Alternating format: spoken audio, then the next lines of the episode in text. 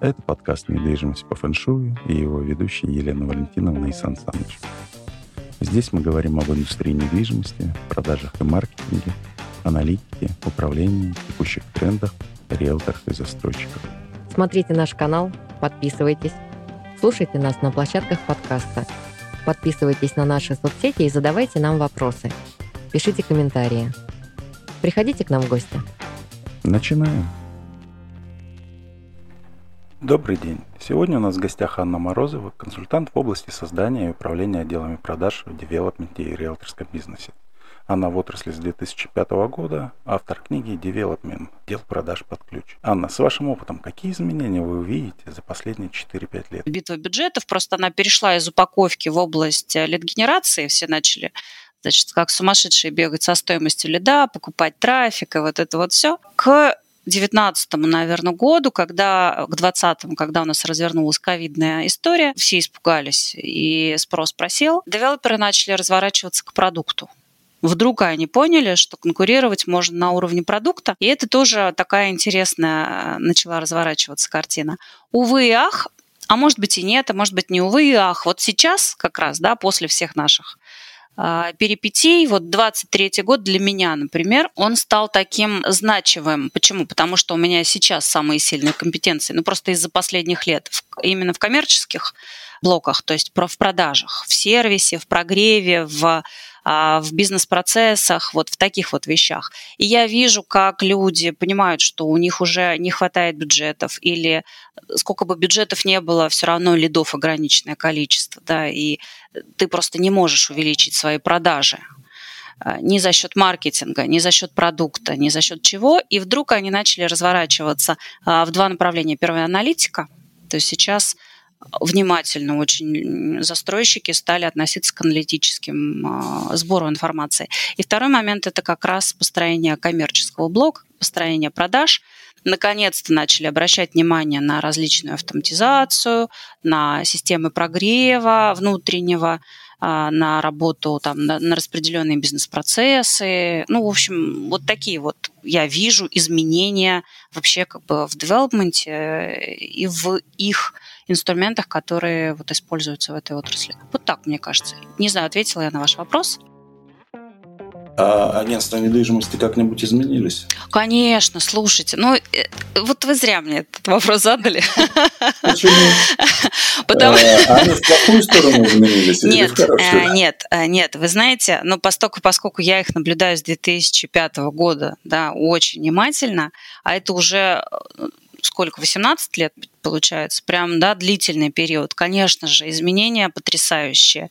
А, и изменения а, связанные с тем, что активное развитие получают системные агентства недвижимости. То есть у нас, наверное, с 2019 года очень ярко вдруг вышли на рынок а, несколько франшиз. Да, а что такое франшиза? Франшиза – это когда у вас в агентстве недвижимости прописаны бизнес-процессы. И когда э, в целом и общем как-то сформулировано и сформировано понятие риэлторской услуги, что до 2019 года практически не наблюдалось, я бы так сказала. Да? То есть, э, да, эта услуга была, да, она была востребована, как ни странно, но а, системного бизнеса в риэлторском вот, сообществе его не было. Были небольшие какие-то или большие агентства, в зависимости от, от амбиций там, руководителя.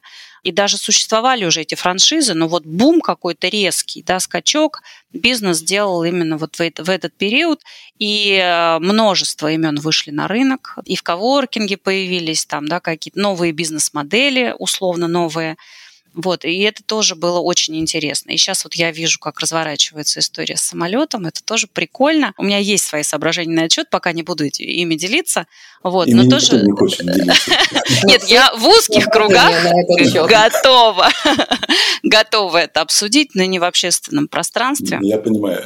Э, но это очень интересно, любопытно, прикольно, а, как, как развивается этот бизнес. И он, несомненно, оказывает сумасшедшее влияние на всех игроков – серьезных сколь-нибудь, да, которые хотят как-то в этом тоже поучаствовать.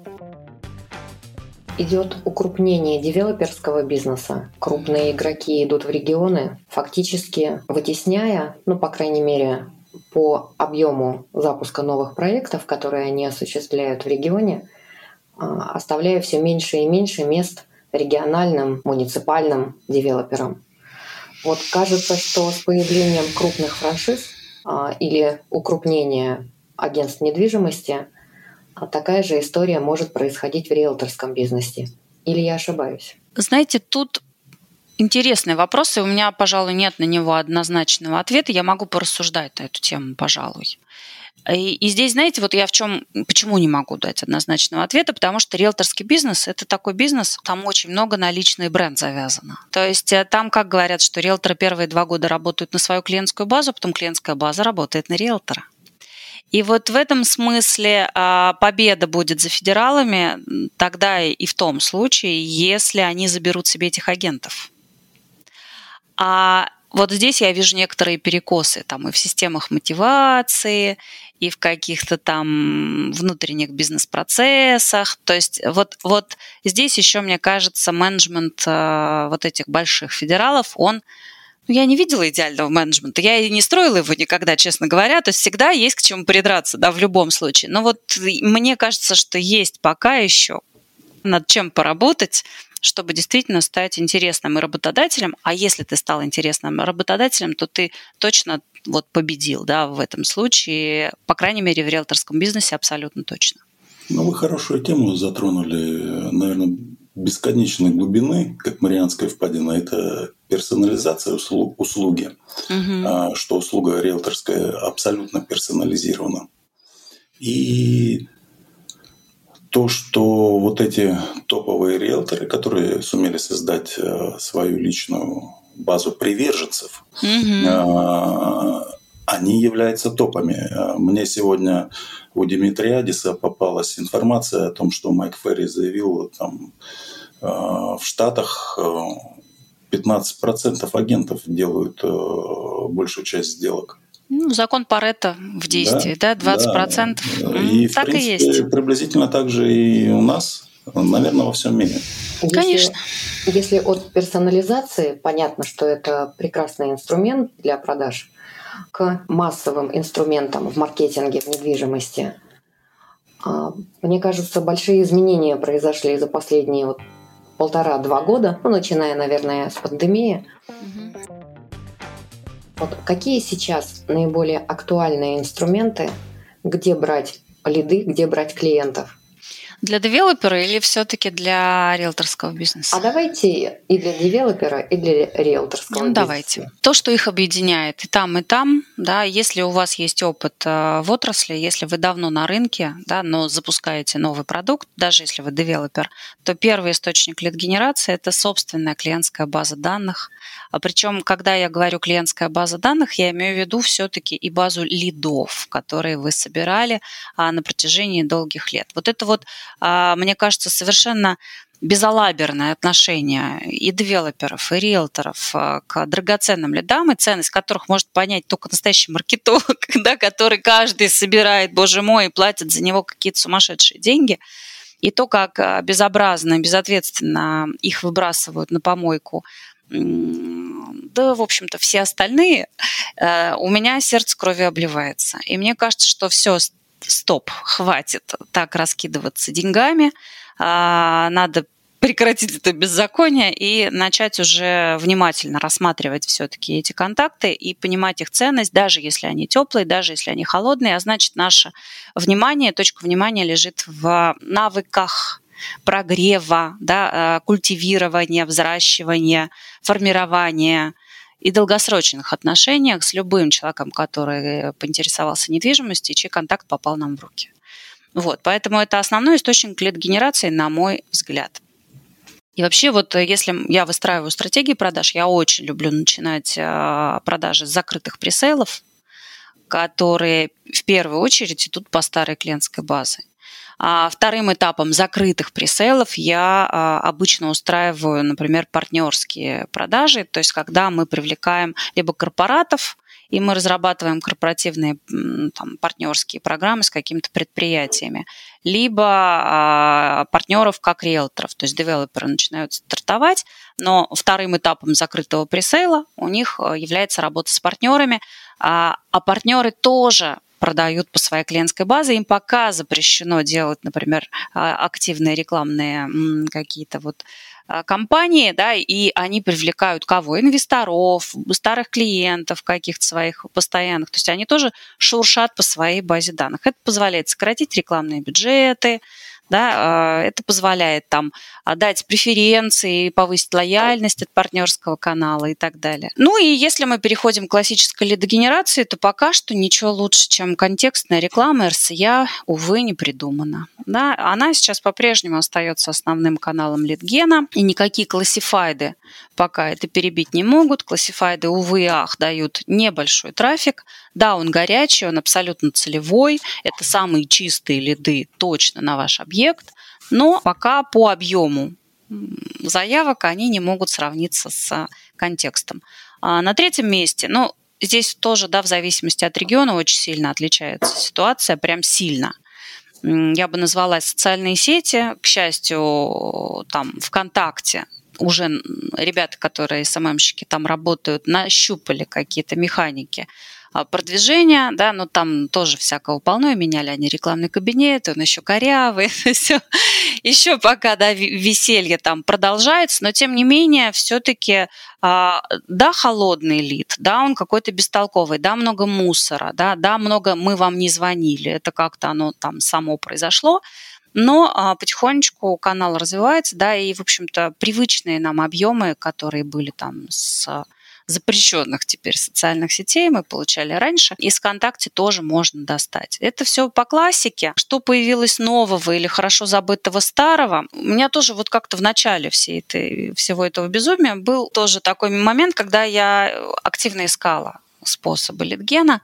И э, тоже одним из рекомендованных каналов, э, наверное, я называла вообще вспомнить старое, вспомнить эпоху до интернета, когда мы жили, с чем мы там жили? Мы жили с телеком, мы жили с радийкой, с наружкой, мы жили с расклейкой, мы жили с э, рассылкой по почтовым ящикам бумажных писем.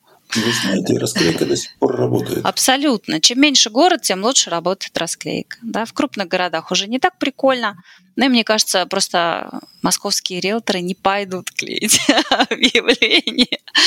Вот. А в каких-нибудь городах попроще, поменьше вполне себе. Так что мы просто вспоминаем давно забытое, хорошо забытое старое, а вытаскиваем партизанский маркетинг, вытаскиваем всякое такое. И вспоминаем олдскульный маркетинг. Начинаем э, его практиковать заново. Такой неограниченности маркетинговых бюджетов, которые есть, например, сейчас у девелоперов, есть соблазн пробовать все. Угу. Я часто вижу, как маркетинговые бюджеты а, просто распыляются на все каналы, которые есть. И есть такая стратегия, давайте пробовать все и наружку, и радио, и интернет-маркетинг. То есть чем нас больше, тем мы больше получим лидов. Лишь бы денег хватило. А, денег хватает, поскольку финансирование идет сейчас от банков, и при составлении финансовых моделей учитываются все пожелания коммерческого отдела по реализации, где хотелки очень такие серьезные. И вот это что за подход сейчас такой? Он правильный, вот ваша точка зрения, или необходимо выбирать и на чем-то сосредотачиваться? Вы знаете, мне здесь довольно сложно рассуждать, постольку, поскольку я сама из региона, и э, мои руководители всегда говорили мне, что с деньгами каждый дурак сможет, и попробуй без денег. И так случилось, что моя парадигма действий э, – это действие в условиях ограниченных бюджетов. А, но я понимаю, что, например, у крупных застройщиков, у федералов, да, у московских, у столичных, у них совершенно другой взгляд на бюджетирование, совершенно другие возможности и ресурсы. И поскольку, у меня никогда таких не было возможностей, мне сложно, сложно сообразить, как мне обращаться там с несколькими сотнями миллионов рублей. Да, и а, как бы я себя вела, если с меня и никто потом и не спрашивал. Да? Ну, то есть вот у меня есть этот, эти 100 миллионов, я их освоила, и молодец. Да? И, и на этом как бы моя ответственность закончилась. Никто не дергает меня по стоимости, по количеству выполнения плана и так далее. Может быть и правильно. То есть если у меня большой бюджет, то, и у меня есть возможность попробовать массу гипотез, то я быстро получу. То есть я здесь э, фактически экономлю время основной ресурс – время. Я получаю сразу результат по сразу по многим каналам а, коммуникации, смотрю, а, ну, выстраиваю математические модели, выстраиваю свои воронки. Вижу, что этот канал дает, этот не дает, этот дает так, но мне так не надо и так далее. Если у меня есть эти возможности, и, наверное, стоит их использовать. Если нет этих возможностей, я бы это делала последовательно. Ну, кроме всего прочего, все равно же гипотез может быть миллион. То есть даже если мы один канал коммуникации, мы его можем проверить только одной гипотезой, да, а может быть у нас мы там формулировку не такую сделали. Мы офер не тот запустили, канал-то рабочий, но мы это не поняли, потому что у нас другая формулировка, она плохо сработала. И пока это мы это все да, сообразим, поймем, отработаем, это все тоже не так просто. Поэтому не знаю, что ответить на, на ваш вопрос. Есть возможность? Да, Наверное, стоит. Ответили вы, очень вы подробно. Ответили. А вопрос же, как всегда, в том, Елена Валентиновна говорит, побольше всяких каналов подключают. Вот Побольше каналов – это называется «в поиске горячих лидов». В самом начале вы абсолютно правильно говорили про работу с имеющейся базой. И даже вот то, что вы сказали, вот классифайды, они постольку поскольку, но ведь что самое интересное, классифайды постольку поскольку почему? Потому что люди принимают звонок э, горячего клиента по варианту. Если вариант не устраивает клиента, Риэлтор даже не записывает его телефон, не заносит в базу, не делится этой наводкой. А лид – это наводка, по сути mm-hmm. дела, на клиента. Mm-hmm. Он не делится этой наводкой ни для себя, не использует ни с коллегами. И масса горячих клиентов из классифайдов просто тупо сливаются. Ну, это классика жанра. Сан Саныч, ну да, так происходит. Для меня тоже загадка, почему с имеющейся базой так не хотят работать. А потому казалось что неохота. Ну вот казалось бы, это, Но это же больно. наиболее целевая аудитория, которую можно найти. Человек интересовался, он сам поднял трубку или подал заявку через интернет или что-то, каким-то образом обратился и попал в базу. Что может быть целевее? Нет, не хотим, не будем, будем действительно каким-то образом сливать. Вы знаете, у меня а, в, девелоперской компании всегда а, есть переживание, что уйдет какой-то сотрудник, например, с базой. Вот надо сделать так, чтобы он базу не забрал. А я очень спокойно к этому относилась, потому что, к сожалению, люди, даже если вдруг им удается эту базу забрать, ничего с ней не могут сделать, они с ней просто не хотят работать. Нонсенс. Я пришла к выводу, что ну, я не обвиняю людей в том, что они не хотят работать с базой. Они э, просто не знают, что с ней делать. Потому что даже если, вот мы вот представим ситуацию, при которой у нас там жесткий роб посадил отдел продаж, выдал им базу, сказал, работайте. Что они с ней будут, ну, что с ней делать? Вот что? Ничего, кроме... зависит. Э, интонация, ты говоришь вежливо, но ты можешь абсолютно за две секунды слить человека. Он скажет, да я с таким разговаривать даже не хочу. Просто интонация. А что нужно, чтобы с ней работать? Это же системная работа. Во-первых, а, надо успокоиться по поводу того, что мы сейчас прям первый звонок сделаем, да, и мы тут же, то есть, что нам достаточно одного контакта с клиентом для того, чтобы он совершил а, покупку. Ну нет, Конечно, нет. Мы вспоминаем маркетинг, маркетинговые воронки, да, когда у нас есть охватно, то есть рекламная кампания, потом у нас есть все нас знают, потом все нас любят, хорошо к нам относятся, потом они, значит, Лестница что делают? узнавания. Да, да, да, да, да, да, да. То есть мы, мы ее прикладываем сюда же, потому что, по сути, у нас отдел продаж превращается в отдел телемаркетинга. Есть прекрасный термин, который описывает всю эту работу. Телемаркетинг – это как раз люди, которые по телефону вам делают маркетинг. То есть они активности маркетинговые, задачи маркетинговые решают в телефонной трубке.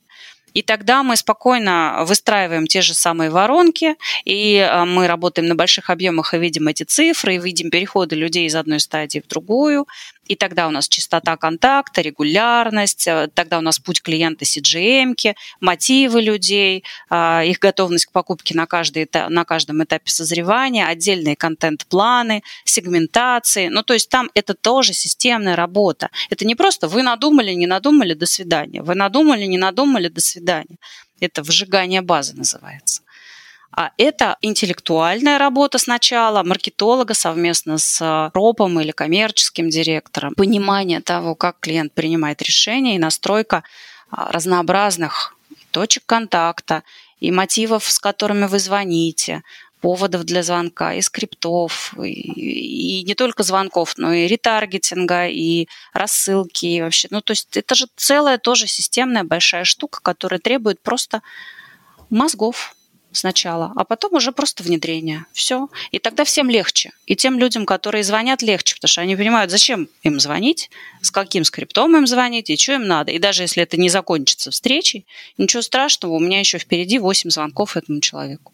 А вот скажите, в вашей практике попадались э, девелоперские или риэлторские компании, которые CGM и лестницу Ханта довели до конца, а не махнули потом рукой после того, как нарисовали, и не стали настраивать разные э, месседжи на разные стадии клиентов. Потому что, мне кажется, Тема CGM стала очень модной, но как посетитель разных сайтов, как потребитель, а я иногда и выступаю потребителем, потому что тоже покупаю, переезжаю, еще что-то делаю – я не вижу, чтобы меня именно рекламными сообщениями а, догоняли по лестнице Ханта. Даже крупные, те, кто могут себе позволить. Вы очень мне сейчас э, провокационный вопрос задали. Эм, ну, скажите, одна, одну компанию знаю там, или две компании знаю. Не знаю И каждый будет думать про свою. Каждый из заказчиков а, будет думать о своей. Послушайте, не встречала еще вообще нигде и ни разу идеально настроенной системы маркетинга или идеально настроенной системы продаж.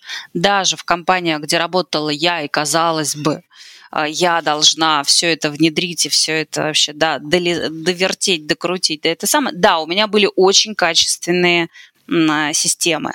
Но, а, увы и ах, реальность такова, что объективная, да, а, что мы сталкиваемся с разнообразного рода э, сопротивлением в этой реальности и со стороны собственника бизнеса, инвестора, там деньги жалко, еще чего-то, и со стороны изменений внешнеэкономических, внешнеполитических историй, когда мы не успеваем внедрить те или иные инструменты ну и так далее и тому подобное. То есть это же все равно длинный путь. Я думаю, что на самом деле мы к этому придем. Я вам хочу сказать, что элементы я наблюдаю.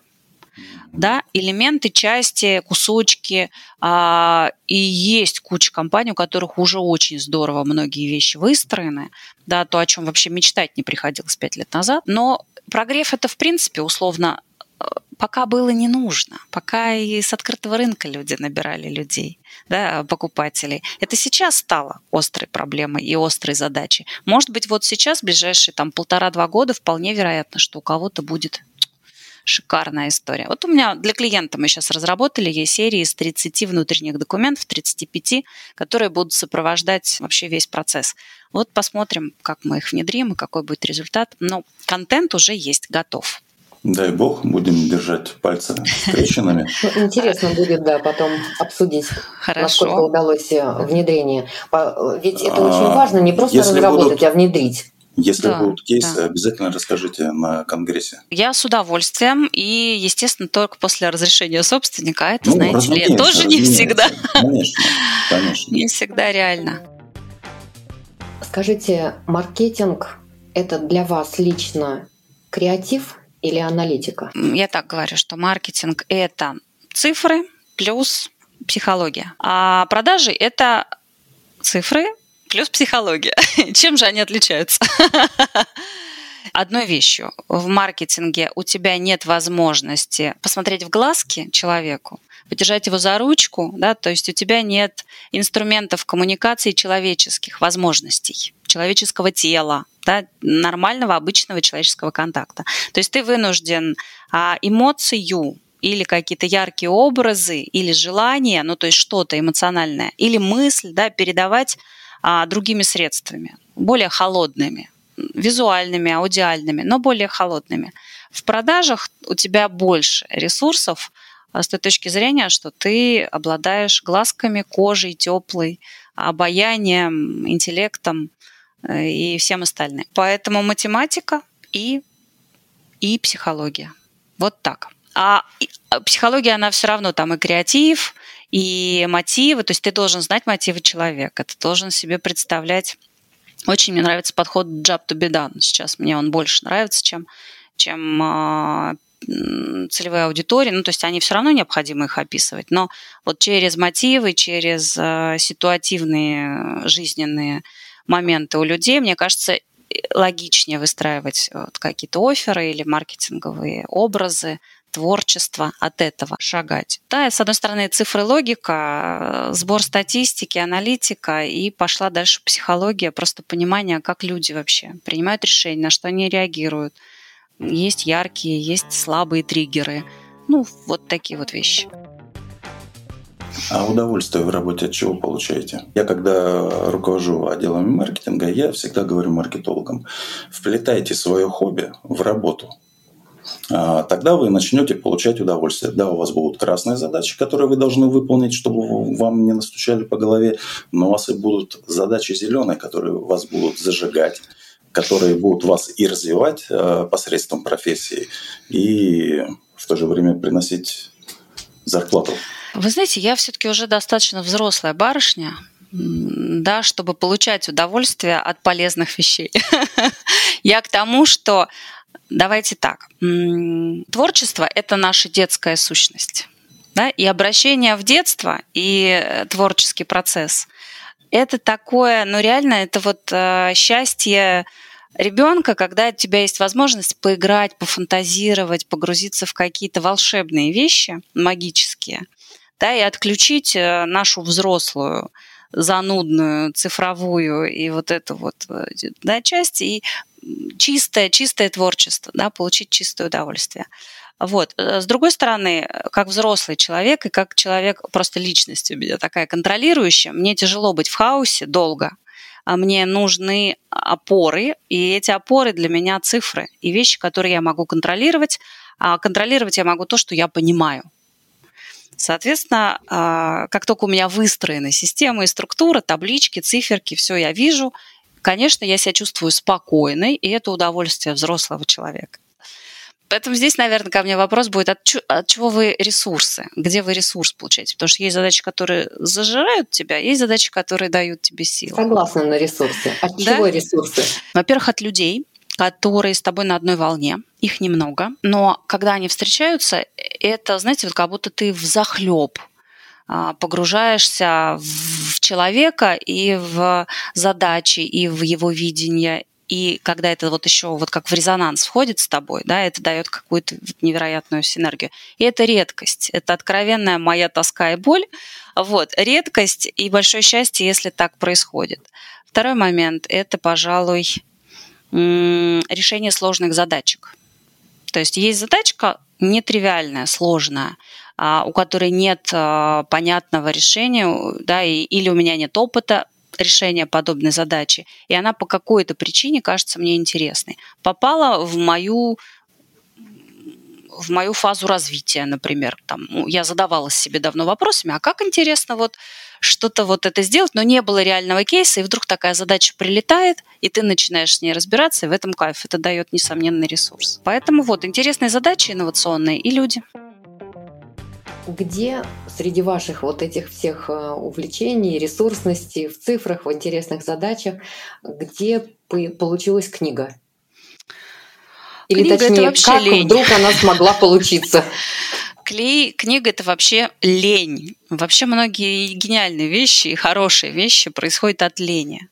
А, сейчас объясню. Я наблюдала, конечно же, жизнь консалтеров других и вообще, знаете, у консалтеров свои э, фишки и заморочки и по поводу своей полезности, и по поводу результатов своего труда, потому что ты что-то там насоветовал, да, люди сделали. Э, кто молодец?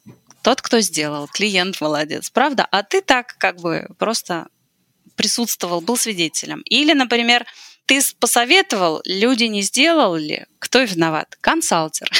не дожал, да? И Конечно. вот это вот вечное, вечное вот это ощущение, ну, попытки понять собственную ценность, э, смысл работы, суть услуги, а за что я получаю деньги. Вот этот великий да, вопрос, который у риэлторов тоже всегда же вот трепещущий. За, за, за что мы вам деньги платим? Вот. А, и а, наблюдение за работой других а, консалтеров. И попытки понять, хочу я так же или не хочу, что является результатом. И наблюдение, что, например, один и тот же продукт, очень часто так бывает, задачи-то типовые, ну, так по-хорошему, да, клиенты разные, их много, они из разных городов, они на разной стадии развития находятся своего бизнеса, но они приходят с одними и теми же задачами. И так или иначе ты ее решаешь 18 раз, да, или там 15. И так или иначе у тебя уже есть заготовка. И меня, мне тяжело продавать одну и ту же заготовку, одну и ту же работу, которую я сделала один раз, 18 разным людям да, по большой цене. А, это, наверное, глупость с моей стороны. Я зря это делаю. Я себя, может быть, жру за это. Но такая позиция родила э, книжку, в которой я, по сути, сложила труд э, по а, моделированию а, отдела продаж и всех регламентов и бизнес-процессов, вообще своих мыслей на этот счет. И вместо того, чтобы делать 18 аудитов разным компаниям и потом выдавать им одинаковые отчеты, что вам надо исправить, чтобы у вас все хорошо было, я написала книжку, которая там стоит других совсем денег, и при должной осознанности покупателя абсолютно точно ее можно взять и просто развернуть в собственном бизнесе. А, и, и, и все и не тратите деньги и на меня. клиентам э, вы начинаете, иди вначале прочитай документацию. Да. А, если понял, о чем там речь, приходи. Да. Очень часто я это делаю, по этой же причине записываю видео на YouTube. А, очень удобно стало высылать какие-то вещи. Вот даже вот у меня есть клиент на консалтинге и мы там э, делаем реинжиниринг внутренний, да, бизнес-процесса коммерческого блока мне не приходится тратить время на обучение устное. Я высылаю сразу записанный этот сам, говорю, так, это посмотреть без меня. А со мной уже а, сидим, обсуждаем какие-то вещи, которые либо непонятны, либо не ложатся в эту структуру, выбиваются. И мы это делаем, экономим время. Мне кажется, это более продуктивно и эффективно. Более технологично. А вы сколько времени писали книгу? Это смешно тоже, да, потому что а, всю жизнь профессионально. Я работаю, я создаю внутренний документ для какой-то своей операции, которая мне нужна как наемному сотруднику. Я ее кладу на Google Диск. Да, и работа над книгой заключалась с тем, чтобы собрать все эти документы, привести их в актуальное состояние, выложить их в определенные э, порядки и, и, и отредактировать э, там, с точки зрения наличия ошибок. Вот, вот так она вышла.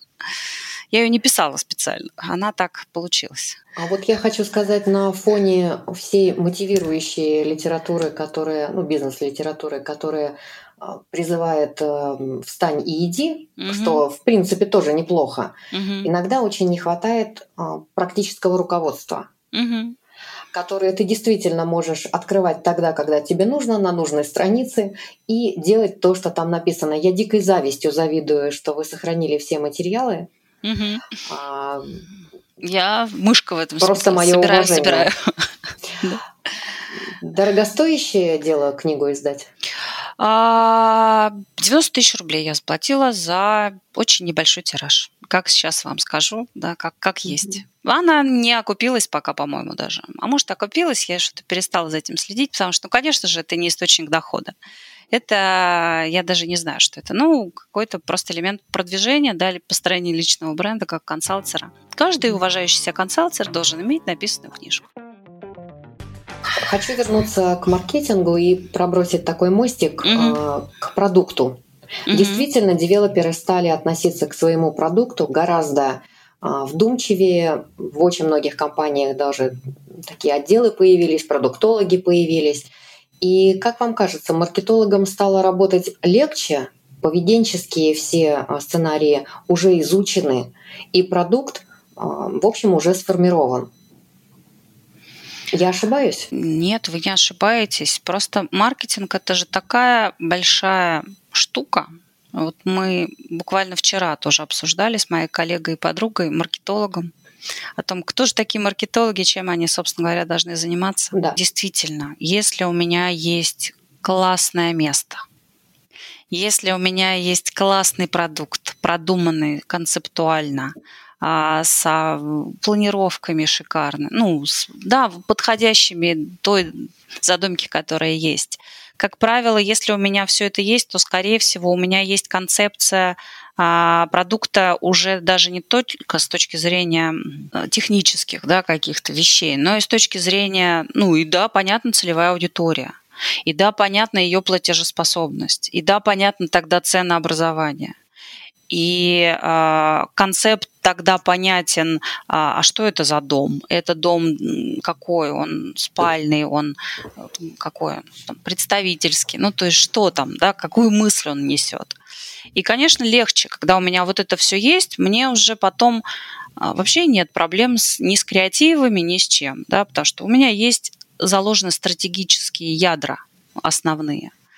Вот. И, конечно, маркетологу легче с этим работать. Более того, если один хороший маркетолог, директор по маркетингу, здорово, и продуктолог вместе поработали, да, командой, и разработали эту концепцию, э, маркетолог на проект нужен только вот в той части, которая касается литгена ну, контроля да, трафика, взаимодействия с подрядчиком. То есть он превращается из маркетолога как творческой единицы в маркетолога как менеджера проекта. То есть у него такая роль остается. И все.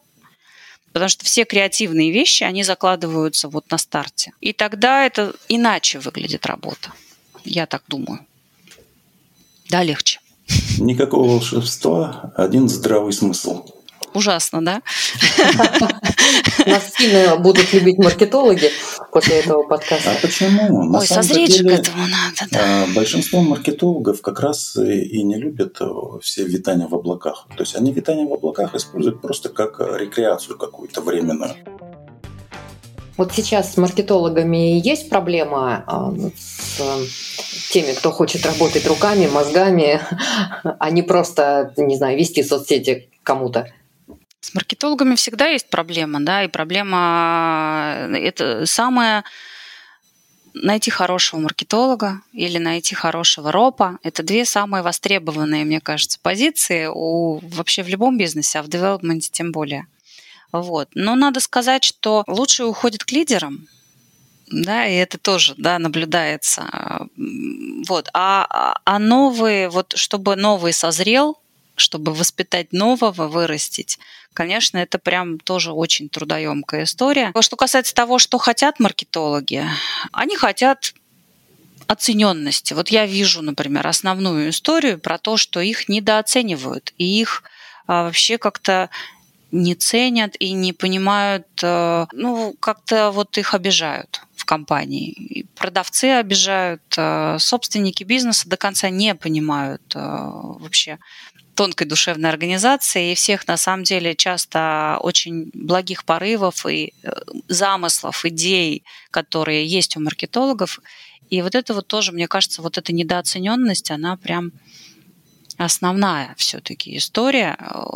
А если там хорошие профессионалы, есть. Нет ли, если там не профессионалы, есть. Есть ли больше СММщики, чем маркетологи? Конечно, потому что маркетолог это вообще непонятная профессия, у которой, который вроде бы должен делать все, но все хорошо делать невозможно, поэтому он делает что-то одно хорошо, а второе по, по умолчанию как-то прицепляется. Вот. И, и так и происходит.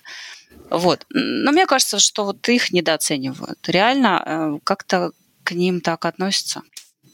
Анна, Грустно. важнейший вопрос вы сейчас подняли, и я пока вас слушала, у меня даже мурашки, а, потому что действительно зачастую от маркетологов хотят все и все, mm а слова благодарности или успешности, если произошла в продажах, достается продавцам. mm А если что-то пошло не так, нет лидов, рынок просел, упал, действительно кто виноват? Ну, короче. Маркетолог виноват. Я не помню, чтобы мы с кем-либо в последнее время хоть раз обсуждали вот эту тему недооцененности. Или обесценивания. Это очень глубокая тема. Ну, это пирамида маслов. А, то есть, в принципе, я всегда считал, что а, маркетологам не обязательно платить много, лишь бы им просто денег хватало на жизнь, да, то есть такой какой-то гигиенический минимум. Ну, у всех он разный, А видите, конечно. здесь разговор не о деньгах, а, важен, а вопрос да. о признании, признания. вклада. Я, я, я и как менеджер говорю, что в принципе людей э, ты можешь не только деньгами стимулировать, но и поглаживанием по голове. Но если ты стимулируешь только деньгами, а по голове не гладишь, а бьешь, то деньги не помогут. Видите, здесь очень тонкий момент какой. А, когда ты с маркетологом утверждаешь или какой-то креатив, э, там, рекламную кампанию какую-то, а, ты зачастую говоришь, это не подойдет, это не подойдет, сделайте что-нибудь еще. Но ты же говоришь это не от того, что тебе хочется, не знаю, зачем-то специально так сказать. Ты ищешь какие-то лучшие варианты для продаж. Ну, я имею в виду, если там, директор по продажам да, говорит, мне это не подходит. А ведь на самом деле по ту сторону живой человек, и если каждый раз ему говорить, что твоя работа не понравилась, не зашла, а, неудачно придуман слоган или рекламная кампания, наверное, это действительно приводит к тому, что у человека пропадает просто какой-то интерес, и он постоянно чувствует себя обязанным э, чему-то соответствовать, а его труд не ценят, и он не подходит. Слушайте, ну это правило э, правильной обратной связи. Ну, понятно. Но я вот ну, никогда не думала об в работе их про них забывают, и, в принципе, вы обслуживающий персонал, валите отсюда. А Все как, плохо. А, а как быть с этим? Ну, если, например, действительно отдел маркетинга предлагает или разработал какую-то рекламную кампанию, ну, не подходит она. Как их оценить? Сказать, вы молодцы, ребята, ну давайте другую а или как? Кто? Нет, просто Ах, смотрите, кто же судьи, да. да, потому что, конечно же, у нас есть инвестор, конечно же, есть, э, там, не знаю, некий собственник э, проекта, который девелопменте, да, который, у которого есть свое представление, э, чего бы он хотел, и оно опирается на его личный опыт, на его образование, на его представление о прекрасном, которое однозначно может расходиться с мнением маркетологов. И дальше маркетолог профессиональный, он опирается на аналитику, на знание рынка, на ощущение трендов. Если он талантливый, то вообще да на чуйку. А, и, конечно же, в этом случае, если у вас крутой маркетолог, то прислушиваться надо к нему, засунув свое мнение в кармашек. С другой стороны, вот девелопер, он и кто такой девелопер? Это кто? И чем он отличается от застройщика? Застройщик – это строитель. Да, это человек, который строит. Вот кран, вот кирпичи, вот вырыли, вот тут прораб, его надо, значит, наматерить, чтобы он наматерил всех остальных, чтобы все построили ровную стену. Все. Девелопер – это человек, который, у него маркетинговое мышление. Да, он это делает из продукта не просто э, жженый сахар, конфетку, леденечек в красивой оберточке. Еще канал дистрибуции выбирает, чтобы доставить конфетку нужным людям. Ну, то есть это больше, чем застройщик. Бывает так, что собственник талантливее маркетолога. Бывает. Либо он просто, вот у него есть некое знание и собственное видение. Но он и тогда и последствия должен принимать, да, и ответственность. Если он не попал с этим видением в рынок, Ответственность на нем. Он настоял на решении. Если Пока что маркетолог ошибся... в рынок. Когда рынок растет, трудно в него не попасть, да? Ох, вы знаете, что-то я сейчас э, наблюдаю разные варианты, разные продукты, когда люди там чуть-чуть опоздали с продуктом, да, и э, готовили его к хорошему рынку, а пришел то, то, что пришло, и приходится срочно менять, переобуваться на лету и думать, что изменить, чтобы Давайте тогда о хорошем будем Давайте. подходить э, к завершению. Как вы считаете, как ваша работа изменяет рынок недвижимости к лучшему? Вы знаете, я смирилась с тем, что быстрых результатов в моем труде, наверное, не будет. Но быстрых это как? Мы же, наверное, это вообще женская история, да? Мы сегодня придумали, завтра хотим уже видеть последствия.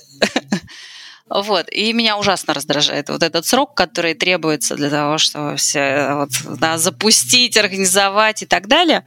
Development в этом смысле прям классная отрасль, потому что позволяет видеть растущие дома, и сейчас уже вот я 20 лет в отрасли, там 15, да, я наблюдаю там дома, которые мы продавали в пятом году, и это прикольно очень, да, потому что там люди уже живут, уже детей родили, вырастили, уже женили, боже мой. Это очень благодарная в этом смысле, да, отрасль, она дает тебе сразу какой-то вот результат твоей, твоего труда. И вот так меняет город, да, то есть было, была дырка в городе, стал дом, и, и, и в этом кайф.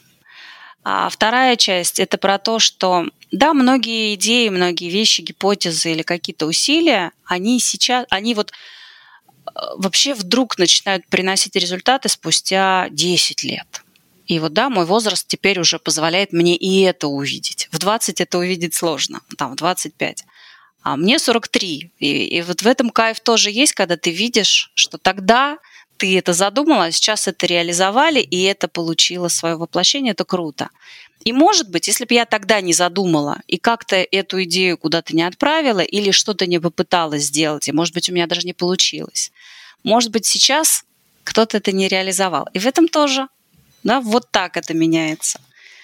И вообще я думаю вот так, что да, делай добро, бросай его в воду, да, оно вернется. Есть время разбрасывать камни, есть собирать. И некоторым вещам нужно время прорасти. Поэтому я многое делаю больше и многое делаю, может быть, опережая какие-то вещи. И понимая даже, что я не получу результата сейчас, мне кажется, что это запускает некие процессы, которые меняют мир так, как я его хочу, как я его себе представляю. Вот ну, метафизически, может быть, немножко, но но, пожалуй, так. Спасибо. А есть какой-то вопрос, э, который мы не задали, но вам хотелось бы его обсудить? Вы знаете, я впервые участвую в а, таком формате. Был, был, был у меня там опыт да, проведения интервью, но все равно вот у вас очень кайфовый был формат. Очень мне понравилось. И э, вы дали мне возможность высказаться, боже мой. А, мои мысли не, не в пользу какого-то клиента, а в целом взгляд на мир и отрасль, и вообще что происходит. И за это вам большая благодарность. Я, в общем-то, удовлетворена на 200%, и, спасибо. пожалуй, мне нечего больше сказать. Вам огромное спасибо. Спасибо вам, коллеги, спасибо, большое. Анна. Еще не раз встретимся побеседовать, потому Я что буду осталось рада. куча интересных вопросов. Вот Очень. Недавно вы пост про кейсы писали. Мгм. Вот это же можно бесконечно обсуждать, Да. да, как во время кейсов кто-то обманывает Я изо всех сил себя сегодня- кто-то наоборот спасает. Изо всех сил себя сегодня сдерживала, поскольку у Анны потрясающее чувство юмора. И вот мне очень хотелось какие-то вещи прокомментировать, но я точно понимала, что вы тут тоже подключитесь. И И запись мы, затянется да, и мы, к надолго. сожалению, не У нас просто сейчас сделка будет время. э, по недвижимости. Понимаю. Это подкаст «Недвижимость по фэншую» и его ведущий Елена Валентиновна и Сан Саныч. Здесь мы говорим об индустрии недвижимости, продажах и маркетинге, аналитике, управлении, текущих трендах, риэлторах и застройщиках. Разговариваем о том, как отношение к маркетингу делает рынок недвижимости и жизнь людей лучше. Смотрите наш канал, подписывайтесь. Слушайте нас на площадках подкаста. Подписывайтесь на наши соцсети и задавайте нам вопросы. Пишите комментарии. Приходите к нам в гости. До встречи!